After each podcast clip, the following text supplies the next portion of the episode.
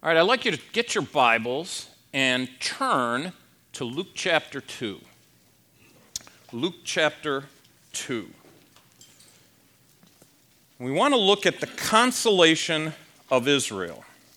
The consolation of Israel.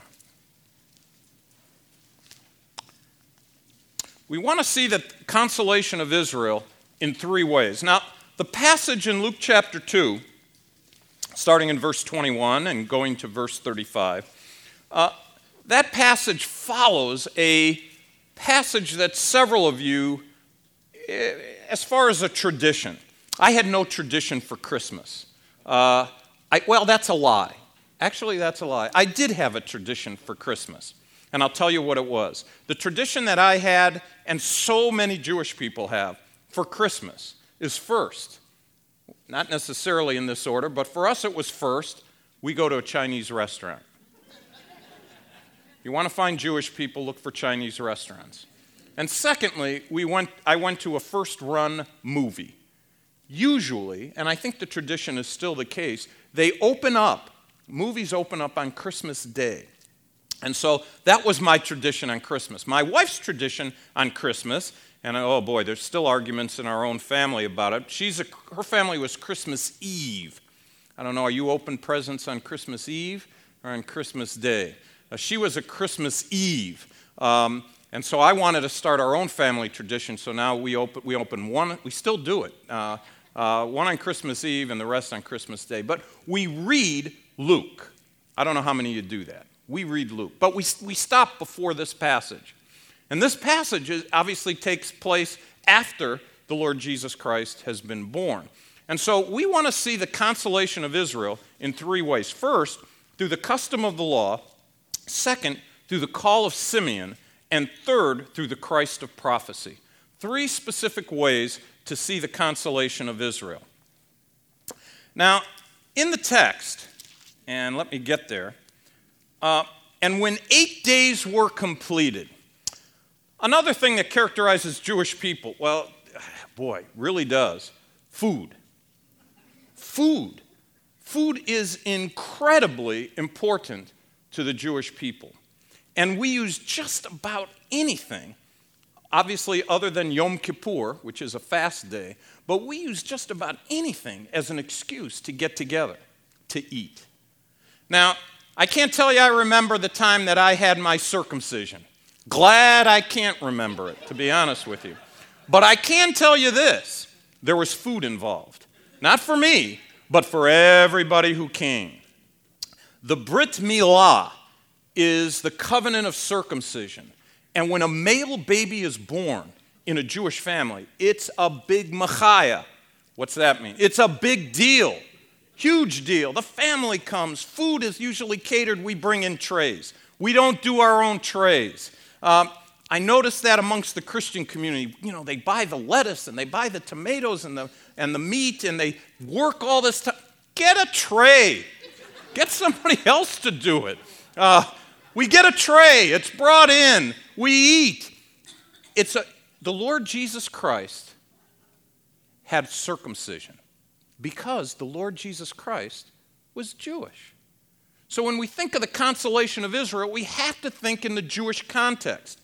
He was circumcised as commanded in the text in Leviticus chapter 12. It was a sign of a covenant between God and Abraham, and we've been hearing about that. Circumcision is a reminder of that covenant. At that circumcision, he was given his name. By the way, at my circumcision, I was given my name. Jewish people outside of Israel are given their Hebrew name. So I was born in Ohio. I was given my Hebrew name. Yisroel Reuben is my Hebrew name. Circumcision is the time, for the first time, that the Hebrew name of the baby boy is pronounced. And we know the story be- behind Jesus when he was given his name, Jesus, which means salvation. His name means what he is salvation.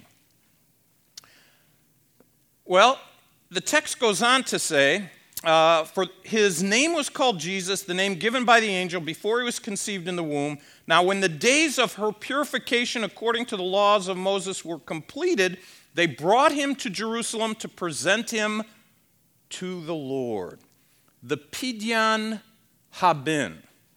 40 days after the birth of a male child, the woman is now clean. One of the reasons in an Orthodox synagogue, you'll have women in one section, men in another. You won't have it in conservative or reform synagogues, but you will have it in observant synagogues. Why is that? Because women every month are unclean, and they're not going to ask at the door if you are or not.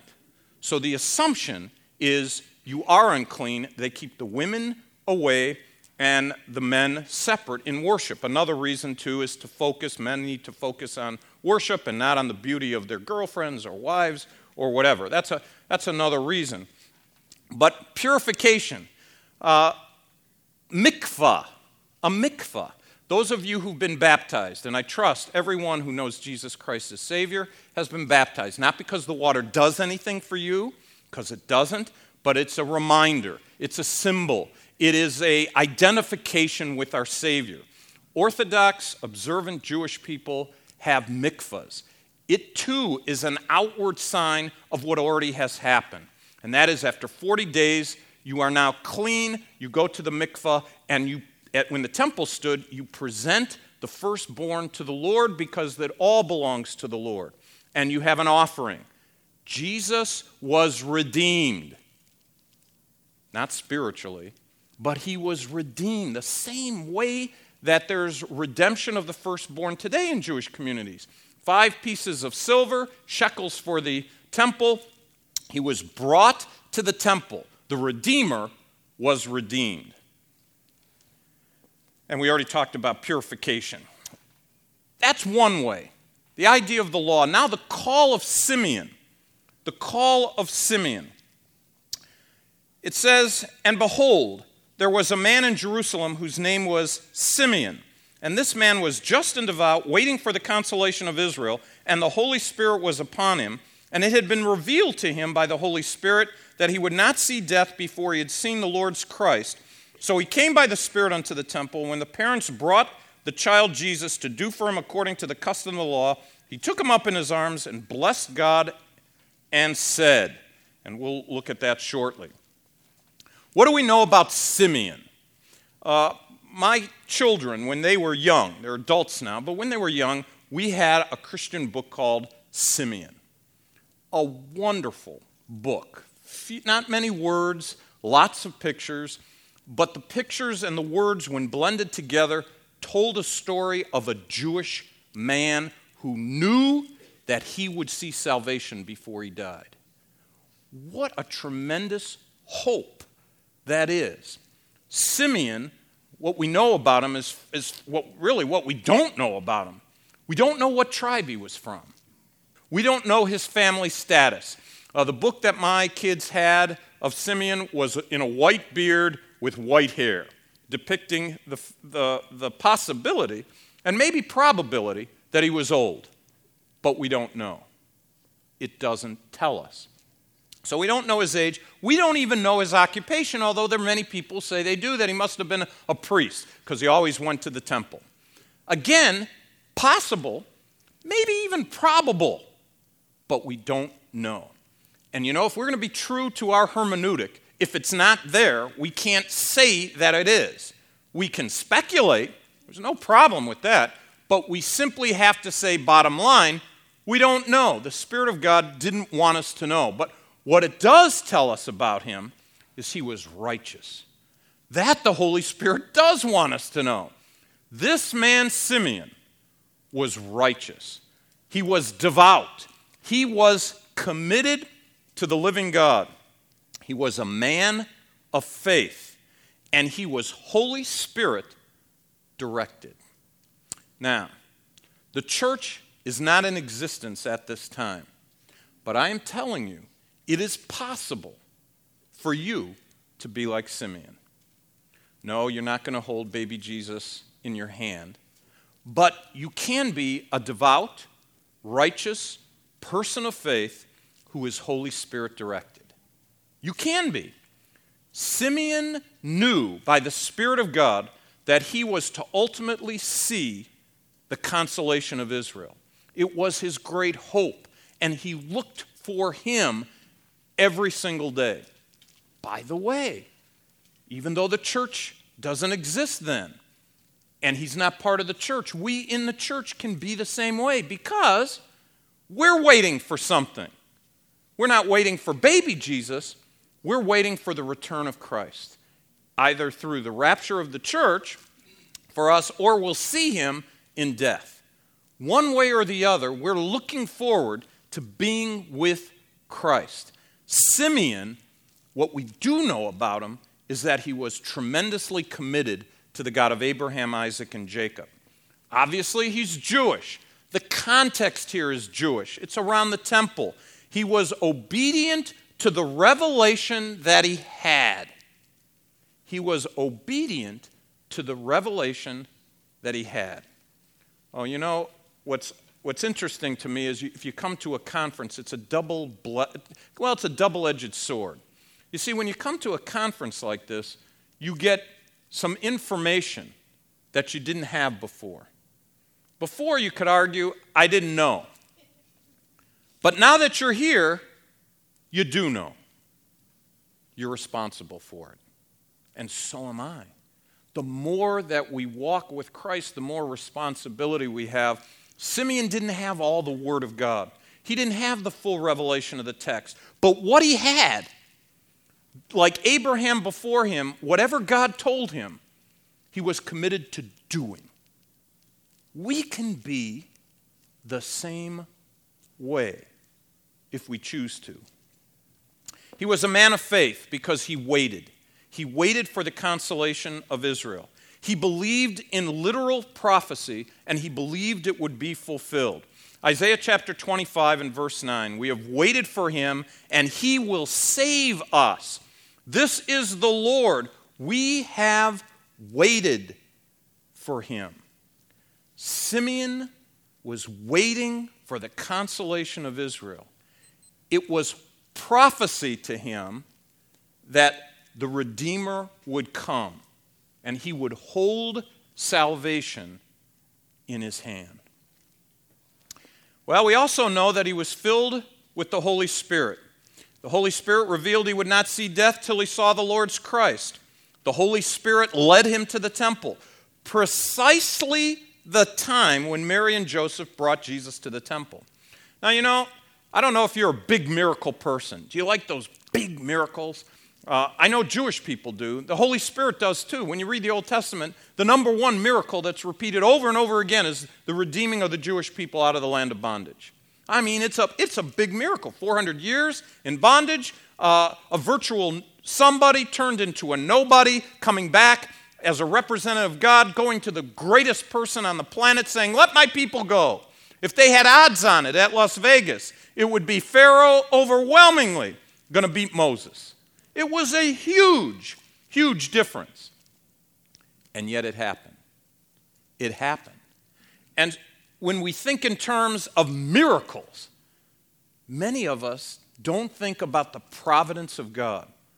Think of this Simeon, given the promise, all the dealings that God had to deal with Miriam and Joseph, having the baby at the right time, coming to the temple when she's clean, after the baby had been circumcised, bringing him there for the offering, the temple offering.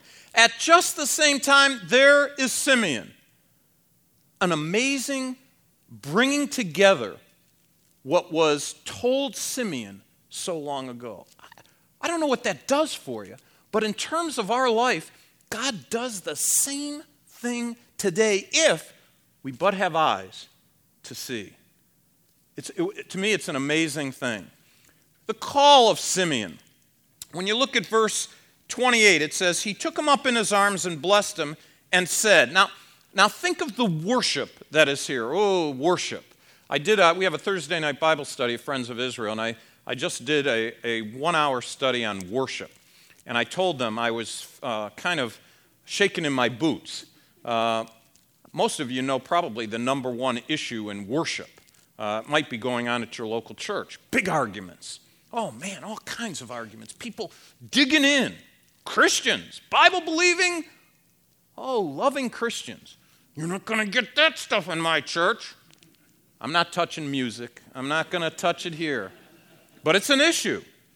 Look at the worship that goes on in verse 29. Lord, now you are letting your servant depart in peace according to your word. For my eyes have seen your salvation. That's the idea of salvation, worship. Who am I in front of a holy God? Now I've, I've, my eyes have seen your salvation, which you have prepared for in the face of all people. And now we see mission. His mission. What's the mission of this person, the consolation of Israel? A light to bring revelation to the Gentiles. Simeon took that 40 day old Jesus, just less than two months old, held him in his hands, and realized what his ministry would be. I'd argue that baby brought him peace. That baby brought him peace. You know, Simeon was living in difficult circumstances. You know, when you read about somebody in the past, whatever they're going through doesn't really bother you. Now, maybe I'm just speaking when I read about it. I mean, somebody's going through something. I say, oh, that's, that's really hard. But you know, and then I take another sip of my iced tea while I'm reading. Think about it. Simeon was living a godly life in, in the midst of difficulty. Many of us say, oh, things, things are getting horrible in this country. And we take another sip of our iced tea. They, they certainly might not be as good as they used to be. But if for any of us who think this is, oh, we're living in horrible days, it can't get any worse than this. Oy vey. We're wimps. We are. Simeon was living in a difficult circumstance. He was probably, as I said, I don't know, but he was probably older. But when he held that baby in his hands, I would submit to you there was a, ah, don't you think? Does Jesus provide peace for us in the midst of difficulties? Now, maybe you're here with a burden. It's not the Romans that are your burden, it's not the government that's your burden. Uh, you got issues. Could be your family, could be any number of things. But you know, Jesus Christ brings us ah, peace. One of the arguments Jewish people say, well, you believe Jesus is the Messiah, where's the peace? You tell them right here. I know it's not around us, but it's right here, and the rest will come. The rest will come. Simeon had peace he had peace. The baby provided salvation because the baby is salvation. Jesus is salvation. That little helpless baby is salvation. Another question I get from scoffers oh, Jesus is the Christ, the Messiah? That means they had a diaper them. You believe God wears a diaper? Have you, maybe you've never had that. I've had that. What do you say to them? I'll tell you what I say. Yes, a helpless baby coming humble. That's the whole purpose of, what, of God's plan of redemption to teach us things that here is God willing to humble himself when he doesn't have to do it, to be raised amongst his creation. To the second person holding back the very attributes that he has at his disposal. Why? All for a purpose. Because he loves us and ultimately paid the price for us. He becomes a grown man, a light to the Gentiles, and glory for the Jewish people. Glory to Israel. Well, yes, Jesus is the consolation of Israel. He's the comforter. He's the one that provides comfort for us. He's the one that we should be proclaiming in a world that is so on edge. He's the one that provides comfort and consolation for us. There's a song Jewish people sing every Shabbat. It's called Lecha Dodi. It was composed by a rabbi in the 6th century. It's sung to this day in synagogues around uh, the world. Uh, And here's one of the verses uh, translated Shake yourself free, rise from the dust, dress in your garments of splendor, my people, by the hand of Jesse's son of Bethlehem. Redemption draws near to my soul.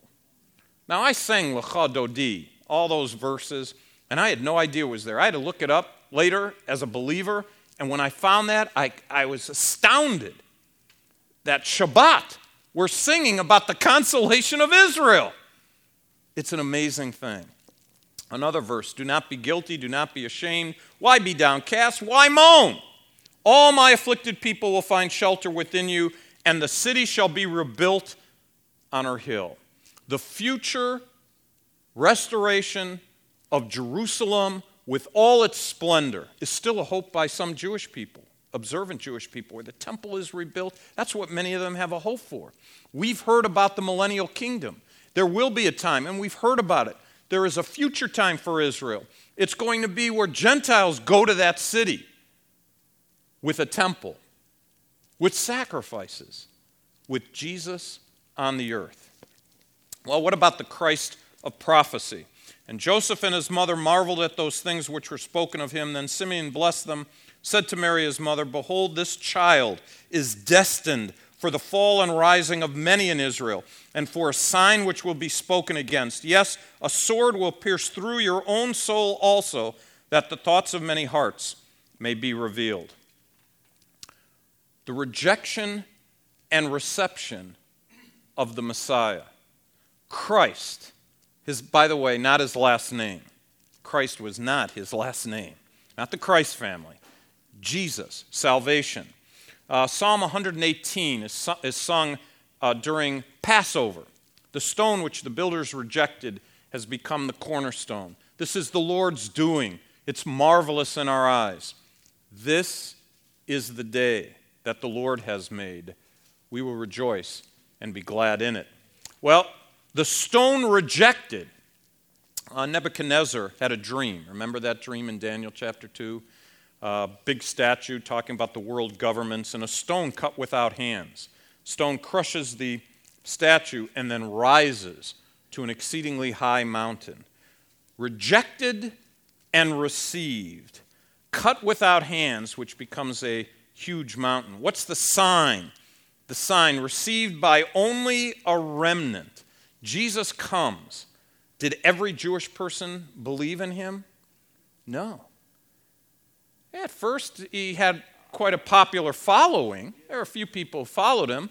Uh, the more miracles he did, the more people became attracted to him. But at the end, alone. Alone. Jesus was received by only a remnant. And then the prophecy for his own mother. The prophecy as Simeon looked into Mary's eyes, holding her two month old baby in her hands. A sign which will be spoken against. Yes, a sword will pierce through your own soul also. I think we forget, I know I do, we forget that the prophecy that Simeon had as he looked at Miriam's eyes was given to a mother, a mother holding this special baby. A prophecy that would pierce her heart. Why? Because here was a mother giving birth. Oh, supernatural, we know all about that. But we know that 33 years later, there was Mary at the foot of the cross and there was her son. You know, I remember when I was little, my aunt died, and my grandmother was alive at the time. And I remember the wailing and the crying, and then I remember my grandmother yelling at the top of her lungs, It's not supposed to be this way. The parents are supposed to die, not the children. Maybe there's somebody here in this room that had their heart pierced as a loved one, a child, adult child maybe even, but lost their own child. I think as Mary gazed at that cross, oh yeah, understanding all the ramifications. He needed to die to even save his own mother, but she was a mother, and there was her son, like a knife a sword piercing into our heart. Simeon prophesied that that would be the case. Why? Why put all that anguish? For the consolation of Israel and for the consolation of you and I. What a story. Real flesh and blood in a real location involving real people and real emotions, all for you and me. Let's look to the Lord in a word of prayer. Heavenly Father, we pause right now to give you thanks. We're thankful for this story. We're thankful for the consolation of Israel. We're glad that Simeon had prophecy in his life and saw it fulfilled as he held salvation in his hands. Father, we don't have opportunity to do that. We, on the other hand, have an opportunity to look back and understand before Holy God how far short we fall. And at the same time, even though there's no way we can reach you in fellowship on our own, it's provided. Birthed through the person of the Lord Jesus, raised in Israel, ultimately at a young age, at really the prime of life, sacrificed for us. Lord, the response of our heart should always be thank you. And we say it even now in Jesus' name. Amen.